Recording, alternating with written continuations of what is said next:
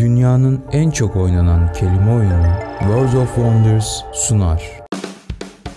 Geçmişte kalan hiçbir şey geçmişte kalmaz. Gerçekleşen her şey, kendini açığa çıkaran her şey, var olan her şey bir olanaklar manzumesi olarak vardır. Her okuma zorunlu olarak yanlış okumadır. Eğer doğru bir okuma söz konusuysa orada yeni bir bilgi yoktur. Bugün artık serimizin adını konuşalım. Olur. Yanlış okumalarla ilgili ilk çektiğimiz videoda demiştiniz ki her okuma bir yanlış okumadır. O zaman yanlış veya doğru değil nitelikli okuma nasıl olur onu konuşalım. Hmm. Tabii bu, bu arada hoş geldiniz ikiniz. Hoş bulduk. Ya da ben hoş geldim. bir arada buluştuk yine zevkli bir gün. Bugün yanlış okumaların yani bizim serinin adı üzerine hakikaten bir şeyler yapalım diye konuşuyorduk. Beril de böylece güzel bir yerden açmış oldu konuyu. Birincisi şimdi okumanın ne olduğunu da düşünmemiz gerekir diye düşünüyorum.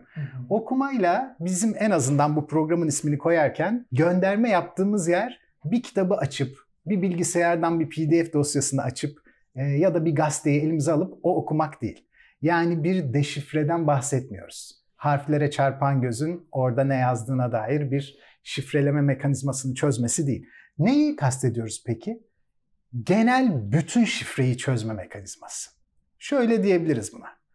Bir şey, bir varlık, bir olgu kendindeyken, sadece oyken kendisini bize bir sürü şifreyle gösterir. Yani biz hiçbir şeyi apaçık bir şekilde görmeyiz. Bir insanı gördüğümüzde onun derisini görürüz, cildini, üzerindeki elbiseleri. Ama onun zekasını görmeyiz, duygularını görmeyiz, ruhani durumlarını, iniş çıkışlarını, psikolojisini bilmeyiz. Ya da karmaşık bir olay meydana geldiğinde bunun paydaşlarının ne olduğunu ilk bakışta bilmeyiz. Hatta daha ilginç bir şey söyleyeceğim. Diyelim ki bir otomobil kazasına denk geldiniz. Ve kazayı gördünüz. Kazayı görmemiş sayılırsınız. Çünkü her şey bir anda olup biter ve siz bir şeyi görmüş olduğunuz halde bırakın şifrelemesini çözmeyi ne gördüğünüzün bile ayırdına varmamış olursunuz. Genellikle dünya bizim gözümüze açık görünür gibi yapar ama çoğunlukla hiç görünmez. Bu yüzden bir şeyleri görmek demek muhtemelen ona dair bir zihinde tekrar inşa faaliyeti demek. Bu anlamda da işte o zaman okuma dediğim şey bence ortaya çıkıyor. Çünkü dışarıda gördüğümüz tanınmadık, bilinmedik bir simgeler evreni var. Yani derisi, gözleri olan, kafasında kıllar çıkmış, e, gözlerin üzerinde kıllar olan, e, bazen buralarında bıraktığında bıyık dediğimiz garip işte elbiseler giymiş, kumaşlar giymiş, bazı hayvanların derilerini sökmüş, üzerine takmış kişiler gördüğümüzde onu biz bu simgelerden yola çıkarak belli kalıplara oturturuz ve onun hakkında veri çektiğimizi düşünürüz. İşte o an zaten okuma yapmaya başlamışızdır. Şimdi demek ki okuma benim kendi dışıma atıldığımda etrafımda gördüğüm şeyleri çünkü gördüğüm şeyler kendindeyken anlamsızdır. Herhangi bir şey ifade etmez. Kendine dair bir şey açık etmez. Sadece görünüşlerdir onlar. imajlar, simgelerdir. Ve bunları gördüğümde yavaş yavaş buradaki şifreleri çözmeye başladığımı düşünürüm. Şimdi mesele burada karmaşıklaşmaya ve sendelemeye başlar. Nasıl? Çünkü çünkü ilk gördüğüm şeyden sadece sınırlı şekilde veri çekerim. Düşünün. E, olabildiğince basitleştirdiğimizi düşünelim. Buradan Ömer'e bakıyorum. İzleyiciler de Ömer'e sırtından bakıyor. Ömer dediğimiz cismin veya varlığın bendeki görüntüsüyle izleyicideki görüntüsü bile aynı anda aynı şeye bakmamıza rağmen farklı. Bu yüzden deşifrelerimiz zorunlu olarak farklı. Burası olabilecek en temel noktaydı. Ben burada Ömer'in yüzünü görüyorum. Dolayısıyla yüzündeki mikro ifadelerin taşımış olduğu yeni anlam üretme mekanizmalarını, yeni simgeleri görüyorum ve mimiklere kodlanmış olan sinirlenme, duygusallaşma veya bunların sahte olarak taklit edilmeleriyle karşılaşabiliyorum ve bir sırta göre daha fazla yorum yapabilme şansına sahip oluyorum. Fakat benim Ömer'i burada görüp de Ömer hakkında düşündüğüm her şey olup bitenin reel bir tasviri betimlemesi değil. Ben çektiğim bilgi kırıntılarından kendi geçmişimle ilintili olarak ve kendi zihnimle sınırlandırılmış olarak bilgimle, kelime haznemle, sözcük bilgimle onu bir yeni inşa ederek zihnimde bir metin olarak oluşturuyorum. Zamanla ve mekanla bir alakası var diyorsunuz yani. Yeniden de inşa ediyoruz. Peki bunların ya son kullanma tarihi gibi bir şey var mı? Zaman ve mekana bağımlı olan şeyler arı uslamlama olmayan şeyler. Arı uslamlama dediğimizde orada sadece soyut bir kavramlar havuzu var ve o soyut kavramlar havuzunda zihin kendi işletim mekanizması çerçevesinde çıkarımlar yapıyor. Yani matematik ve mantık. Burada onlar söz konusu. Bu ikisi uzaya ve zamana sıkışmış görünmüyorlar. Fakat böyle çektiğimiz ideal veriler veya bilgiler hiçbir zaman uzay ve zamanın içinde olduğu yerde kusursuz çalışmıyorlar. Hep kusurlu oluyorlar. Şimdi bu ilk kusur diyebiliriz hatta. İkinci kusur bunun çalışmamasıyla beraber ben zaten dışarıdan aldığım veriyi de kusurlu alıyorum. Üst üste iki tane kusur bindiriyorum. Ardından topladığım kusurlu veriyle benim kusurlu işletim sistemim aracılığıyla yeni bir metin yazıyorum, okudum ve artık onu birleştiriyorum. Bunu yaparken de tekrar veri kaybına uğradığım gibi daha önceki geçmişimden, önyargılarımdan, kanaatlerimden veya aklımın yetersizliğinden birleştirmeyi de yanlış yapıyorum. Böylece şöyle bir sonuçla karşılaşıyorum. Gördüğüm hiçbir şeyi düzgün okuyamadım, düzgün oluşturamadım. Her birisinde hata payları içinde savruldum, savruldum, savruldum ve zorunlu olarak onları yanlış okudum ve yanlış yazdım. Ama burada bir sorun yok bence. Çünkü eğer diyelim ki düşün her şeyi doğru okuyabildiğimizi. Doğru okumak zaten hani burada kendi içinde bile tutarsızlığı birazdan ortaya Yazanın çıkacak yani. zihnine girmemiz gerekir her şeyi doğru okuyabilmemiz Yazanın için. zihnine Onun girmemiz gerekir çünkü. ama birisinin yazmasına gerek yok Ha, okuma yapmak için. Olaylardan da bahsediyoruz. Evet, dışımızdaki her şeyi okuyabildiğimiz için dışarıda olup biten her şeyin zaten kendi kendine olması yeterliydi. Fakat çoğunlukla şöyle bir durum düşünün. Bazı zihinsel farklılık Hı. durumlarında kişilerin e, okumaları ve dış dünya ile kurdukları ilişki farklılaşıyor. Böyle farklı zihinlerin bazıları gördükleri her şeyi çok net bir şekilde fotoğrafik olarak hafızalarına, belleklerine ve zihinlerine atabiliyorlar. Şimdi bu bizim için ilk bakışta daha pürüzsüz ve doğru bir okuma olarak görünebilir ilk baktığımızda. Yani şöyle diyeceğiz. Ben kameraya bakıyorum şu an. Kamerada tam bu açıda durduğumda oradaki göz beni bu şekliyle pozisyonladı. Şimdi ilginç olanı söylüyorum. Şöyle döndüğüm an oradaki göz beni kusursuz bir biçim olarak hatırlamaya devam ediyorsa kafamı şöyle yaptığımda beni ikinci yeni bir imaj olarak algılıyor. Ve bunlar arasındaki bağlantıyı kurmuyor. Şunu unutmamamız lazım. Bir bağlantılar silsilesi üretebilmek için indirgeyebilen zihinlere ihtiyacımız var. Bu yüzden yanlışlığın olmadığı okumalarda hareket etme alanı yok. Her şey biricik, birbirinden farklı, birbiriyle ilintisizleşir. Bir kişinin bırakın varlığının içini okumasını, dışsal imajını bile sadece biricik olarak görür ve imajın birbirini takip eden kareleri arasındaki bağlantıyı dahi kuramaz. Bu söylediğim ideal bir durum değil, var olan bir durum. Hani bazı zihinsel Hı hı. pozisyonlarda var olan bir durum. İşte böyle olduğu zaman zihin bütün bu veriyi işleyemediği için onu sürekli olarak kısıyor her tarafından. Önemsiz gördüğü her yeri ayıklamaya çalışıyor. Ayıklıyor, ayıklıyor, ayıklıyor. Fakat önemsiz görünen her şey her zaman çok önemlidir. Çünkü tekrar zamana dönüyorum. Geçmişte kalan hiçbir şey geçmişte kalmaz. Şimdi nedenini söyleyeceğim. Gerçekleşen her şey, kendini açığa çıkaran her şey, var olan her şey bir olanaklar manzumesi olarak vardır. Üçümüz arasında diyelim ki 4 hafta önce bir tartışma geçti. O tartışma hiçbir zaman geçmişte sabitlenip kalmaz. Her zaman başka olanaklar taşır. Bu olanaklar daha iyi arkadaş olmamıza da olanaklar sunabileceği gibi daha kötü arkadaşlar olmamız için de gerekli bütün nüveleri tutar. Ve bütün bu olasılıklar arasında şimdiki zaman ve bizim gelecek tahayyülümüz geçmişin hangi olanaklarının ortaya çıkacağını tekrar tekrar tekrar tekrar tekrar tekrar belirler. Bu yüzden geçmişi de doğru okuyamayız. Çünkü geçmiş olanaklarını sonuna kadar kapatmış bir alan olmaktan aşırı derecede uzaktır. Geçmiş olabildiğince amorf ve olabildiğince hiç beklenmedik olanaklara bir sürü raylar dizmiş ve trenini bekleyen bir yolcu gibidir.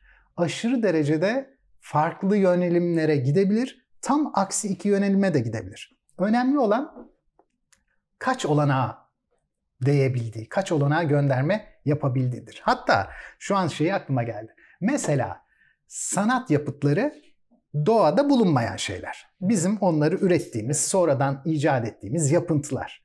Sanat eserinin kaliteliliğini nasıl anlarız mesela? Yorumlanabilme olanağının sonsuz olmasıyla. Yani gerçek hayattaki gibi olanakları sadece birkaç tane yoruma sıkışmayan, tarihsel bir alana sıkışmayan ve dahası 100 yıl önce farklı yorumlanırken 100 yıl sonra da farklı yorumlanabilme özelliğini de taşıyan eserlere sanat diyebiliriz. Yani ideal olarak söylüyorum. Tabii. Tabii ki çok daha garip şeylere de sanat diyoruz ve hani onlara da denebilir. Ama bugün denir, yarın denmeyebilir. Arı uslamlamaya biraz önce konuştuğumuz gibi zamanı ve mekanı dışlayacak şekilde olan arı uslamlamaya yaklaşan şeyler olanaklarını sonsuzda tutmayı hala başaran şeylerdir. Bu yüzden zamana direnen kitap deriz ya mesela. Evet. Zamana direnen kitap insanın ya da dünyanın özünü bulup ortaya koymuş olan kitap olamaz. Eğer öyle bir şey olsaydı zaten dönemin özü her değiştiğinde kitap zamana hemen yenilirdi. Bu yüzden zamanın kendi olanaklarına sıkışmayan sürekli olarak başka yerlere bir sürü gönderme yapabilen, tekrar yorumlanabilecek olan, bir sürü yere aynı anda olanak açan şeyler zamana direnebilir. Şimdi burada tabii şöyle bir sorun ortaya çıkıyor. Demek ki bir şey zamana direniyorsa onu doğru okumak daha da zordur.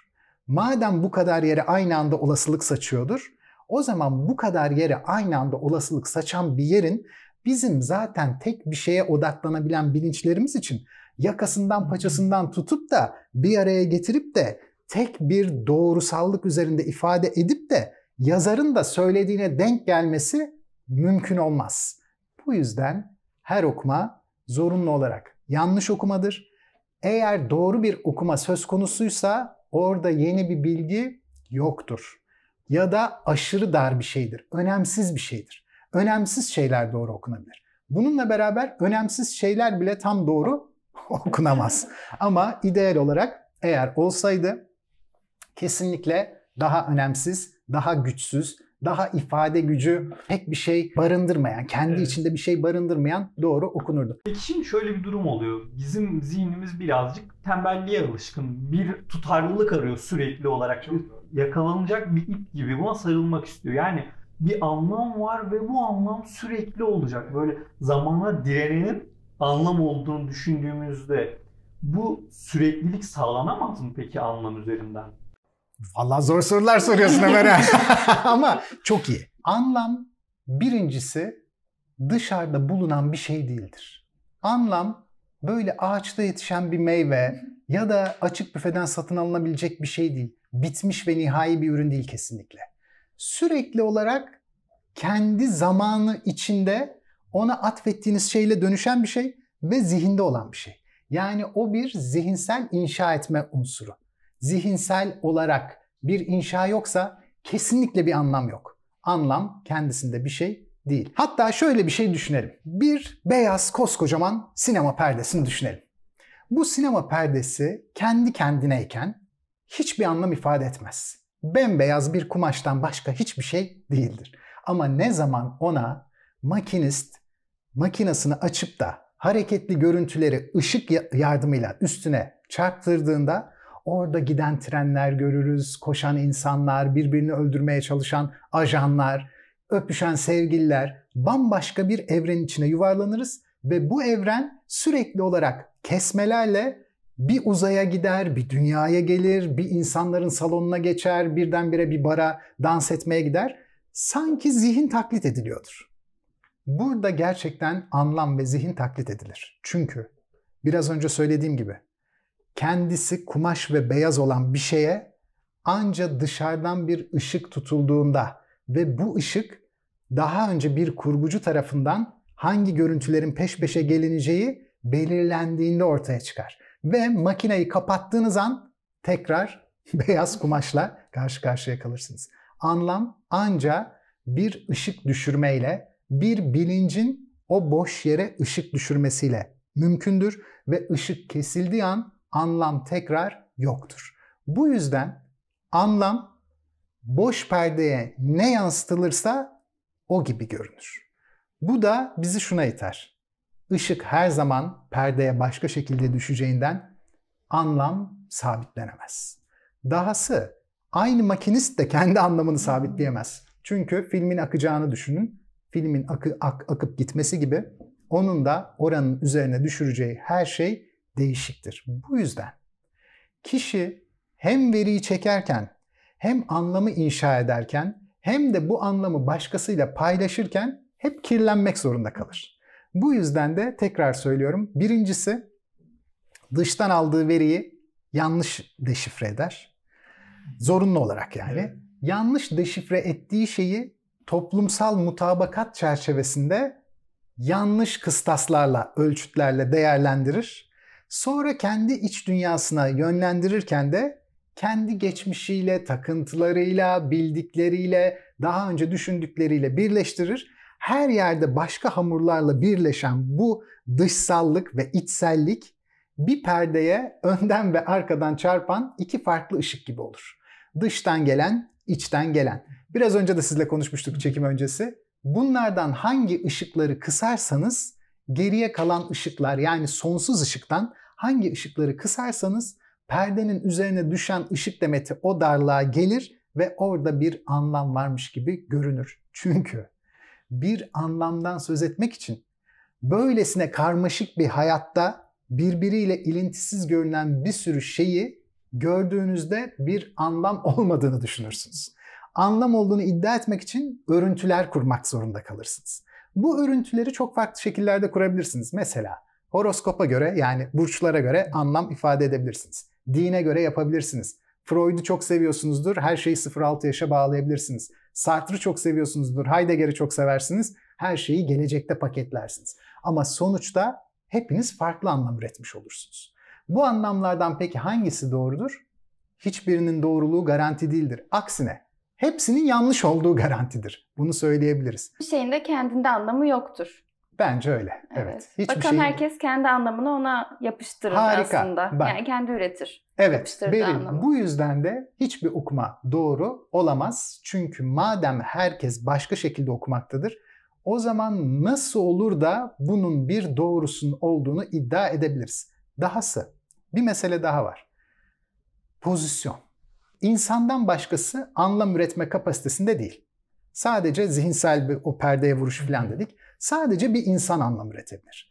Fakat insan da eğer arı uslamlama olsaydı o zaman demin konuştuğumuz gibi zamansız ve mekansız şeyler üzerinde yoğunlaşabilecekti. Ama insan zaman ve mekanın içinde bir pozisyon almıştır.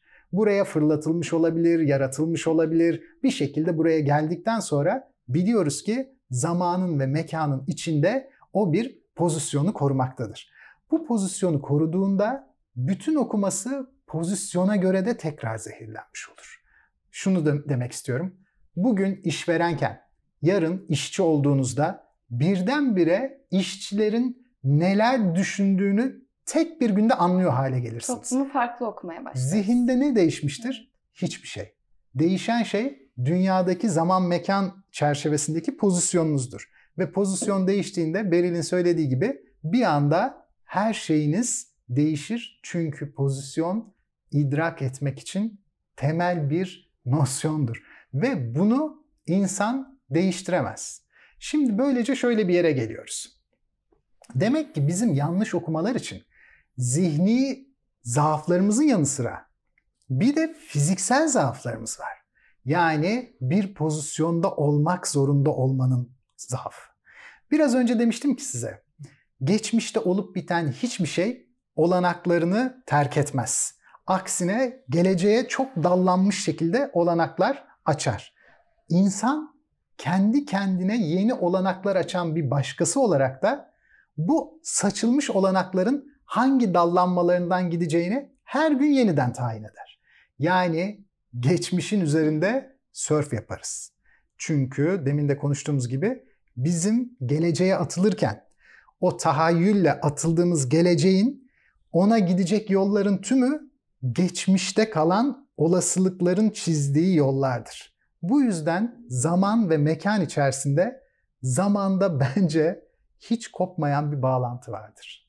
Bu yüzden belki de zaman yoktur da diyebiliriz. Abartarak söylüyorum yani. Zaman yoktur da diyebiliriz. Çünkü geçmişteki zamanın normal algımızdaki zaman bağlamında geçmişte kalması gerekirdi. Ama öyle olmuyor. Bütün olanakları devam edin. Kodların bizim tarafımızdan kusursuz şekilde çözülmesi gibi bir durum söz konusu olmadığı için yanlışla mücadele etme konusunda yanlışın kendi ideal bağlamına odaklanmak yerine niteliklilik ya da niteliksizlik üzerine odaklanmakta yarar var diyorum. Yanlıştan madem kaçınılamıyordur, o zaman yanlışlıkta insanın durduğu pozisyona göre getirisi ve götürüsü nedir? Ona estetik olarak ne katar, yarar olarak ne katar, maneviyat olarak ne katar, toplumla ilişkisinde kendisine ne gibi yeni bağlamlar, yeni olanaklar üretebilir. Mesela demin size özellikle bir şeyden bahsetmiştim. Olanakların korunması. Bir şeyin olanakları yoksa kıymetsiz bir şeyden söz ediyoruzdur. Beril mesela bizim konuşmanın başında yani biz konuşmaya henüz başlamadan önce kendi aramızda konuşurken sansür meselesinden bahsetti. Sansürün bizdeki olumsuz anlamı olanakları yok etmesinden kaynaklanır mesela. O yüzden sansür gibi meseleler, düşünce özgürlüğüne karşı çıkılması gibi meseleler, insanların bedensel olarak hapsedilmeleri, buna çileciliği de dahil edebiliriz yani. Çünkü çilecilik de bir tür intihar. Yani bedenin öldürülmesi, onun olanaklarının sıfırlanması yani. Sadece bir ruh olarak varlığını koruması ve ruhun dünyaya değil bir öte dünyanın aşkınlığına atılması. Fakat burada çok ciddi bir risk var. Madem her şey yanlış okunmak zorundadır, o halde hiçbir şeyi doğru okumaya gerek yoktur dendiği an burada çok ciddi bir risk oluşuyor. Doğru okumak ya da yanlış okumak dendiğinde olanakların elden alındığını görürüz. Burada katılaşıldığında. Ya budur ya budur sözcüğü nerede görüyorsanız orada olanaklar elden gitmiş demektir. Olanaklar elden gidiyorsa en yanlış yerdeyiz diye düşünebiliriz. Şundan. Biz demin de konuştuğumuz üzere nitelikli ne varsa kendisinin olanaklarını koruyabildiğinden kaynaklandığını bunun söylemiştik. Bir şey ya odur ya budur, ya şudur ya budur gibi. Nereden tanıyoruz bunu? Yapısalcılıktan yani aslında. Moderniteden. Bu arada moderniteyi her zaman söylüyorum. Ben moderniteye kendimi çok yakın hissediyorum. Ama moderniteye yakın hissetmemiz moderniteyi olanakları elinden alınmış bir şeye çevirmemize yol açarsa felaket. Yani moderniteye yeni olanak nasıl açılabilir? Bu ikilikler dışında düşünmemesi bütün olanakları kapattığı anlamına gelmez mi? Bir paradigma ne zaman bütün olanaklarını kapatır? O zaman lav olur. Modernitede ilk geldiğinde bir episteme olarak bütün olanakları sonsuza kadar açmış gibi görünmüştü. Tıpkı bugün postmodernizmin yaptığı gibi. Ee, daha önce bir konuşmada söylemiştim bunu. Postmodernizm henüz genç olduğu için olanakları kapanmamış bir durumda. Hala açılıyor. Ama modernite 550 yıllık yaşlanmış bir paradigma ve olanaklar kapanmış durumda diye konuşmuştuk. Ya odur ya budur. Başka türlü yorumlanamayacak şekildeki tanım budur gibi yaklaşımların hepsi bütün amorflukları perdeler, onları ideal düşüncede, düşüncemizdeki zamansız ve mekansız yere sıkıştırır ve o yüzden artık yeniden yorumlanamayacak bir hale getirdiği için yanlışlığı çıpalar ve bu yanlıştan başka hiçbir yanlış da yapılmayacaktır der. Bu bizi şöyle bir yere iter. Hiçbir şeyin değişmeyeceği, her şeyin aynı kalacağı, akli değil nakli bir yaşamın ortasına düşüleceği anlamına gelir. Dahası diyelim ki okuma metinlerle sınırlıydı, kültürle sınırlıydı. Biz sadece kendimizden öncekilerin kitaplarını okuyup onun o sınırıyla çerçevelenmiş olurduk ve dahası hepsini aklımızda tutamayacağımıza göre her okumamızda, her nesilde biz kendi olanaklarımızı var olandan da aza düşürmüş olurduk. Eskisi kadar bile nitelikli olamazdık. Bu yüzden neyle karşılaşırsak onu yeni olanaklarla desteklemek, çatallandırmak, çeşitlendirmek işte o zaman bir vitalite, bir yaşam söz konusu. Diğeri ölüm. Düşünün şimdi hareket etmeyen bir şey var mı? Yok. İşte güneş bilmem ne etrafında dönüyor, dünya kendi etrafında dönüyor, işte e, protonlar, nötronlar çekirdeğin etrafında dönüyor. Bu şu demek, hareket etmeyen bir şey yok. Bir şeyin olasılığı yoksa o hareket edemez. Eğer hiçbir şey yapma olasılığı yoksa hareket edemez. Bir şeyin olasılıklarını yok etmek demek onu yok etmek demek olur. Şimdi mesele demek ki şuraya geldi. Biraz önce demiştik ki insan zihni zaafları vardır, o vardır, bu vardır, zamanın zaafı, bilmem nenin zaafı ve pozisyonun zaafı vardır demiştik. Şimdi bu pozisyonlar teknolojinin değişmesiyle, kişinin toplum içindeki yerinin değişmesiyle, kişinin okuduklarıyla, deneyimledikleriyle, yaşadıklarıyla, hırslarıyla, her şeyiyle değişmeye açıktır. Çünkü unutmayalım insan en önemli sanat yapıtlarından bir tanesidir kendi yaşam olarak. Neden? Olanakları sonsuzdur. Bir insan ne zaman bir sanat yapıtı olmaktan çıkar? Kendi olanaklarını daralttığı zaman. Her şeyiyle kendini muhafaza etmeye çalıştığı, konumunu, e, durumunu, düşüncesini, inancını e, tamamıyla korumaya almaya başladığı zaman. İşte yanlış okuma meselesindeki trik yer burası. Buradaki bu vitalitenin yok olması hareketsizlikti ya. Tek bir yanlış okuma konusunda ısrarcı olmak ve genellikle başkasının okumasının yanlışlığını kendi kopyalamak başkasının ölümüne ortaklık etmek anlamına gelir. Kişiler böyle sabitlendiklerinde intihar bile etmemiştir. Kendini bir cellada öldürtmüştür. Şimdi ölmüş birisinin artık doğru peşinde koşması zaten anlamından sıyrılan bir şey olur. Şimdi peki en başta söylenmesi gereken şeyi belki de şimdi söylüyoruz. Doğrunun peşinden mi gitmek gerekir? Hayır. Çünkü doğru var mıdır? evet. Yok mudur? Ve varsa bile doğru olan yani benim onu her şeyle betimlediğim şekline uygun olan bu bize ne sağlar? Mutluluk mu? Huzur mu? Anlam mı? Belki de en doğruluk, karşılaştığımız en doğru şey bizim için en öldürücü şey. Neden? Hipotetik olarak söylüyorum. Doğru varsa bir tane olması gerekmez mi? Tek bir doğru varsa her şeyle kapanıp o doğrunun üzerine sarmalanmamız gerekmez mi? Bu bizim olanaklarımızı sıfırlamaz mı? Olanaklarımızı sıfırlarsa vitalitemiz yok olmaz mı? Biz tek bir doğruya zaten sarıldığımız an zaten ölmüş oluruz. O yüzden insan yaşayabilmek için yanılmak zorundadır. Çünkü yanılma şansın yoksa hareket etme şansın yoktur. Doğruluk yaşamla denk düşmez. Bir konu daha. Yanlış nedir? Yanlış toplumsal mutabakatın dışında kalmış, ahlaki olarak dışarıda bulunan ama tarihsel olarak tekrar tekrar yenilenen bir sözleşmedir. Yani bugünün yanlışıyla 100 yıl öncesinin yanlışı arasında devasa bir fark vardır. Neden? Ne demiştik? Geçmişte olan hiçbir şey olanaklarını kapatmaz. Sonsuza kadar o olanaklar kendinin aksine de ona da buna da her sonucun aksine bile olabilecek şekilde yeni olanaklar açar. Karl Popper'ı söyleyeceğim. Hmm. Bilimi nasıl tanımlıyor? Bilimsel Yani. olanı? Yanlışlanabilir olan. Evet. Yanlışlanabilir olan bilimseldir. Dolayısıyla şunu demek istiyor. Bugün konuştuğumuz konunun neredeyse tam ortası yani. Evet. Bir konu dogmatikse ve değişmiyorsa onun bilimsel olduğu kesinlikle söylenemez diyor.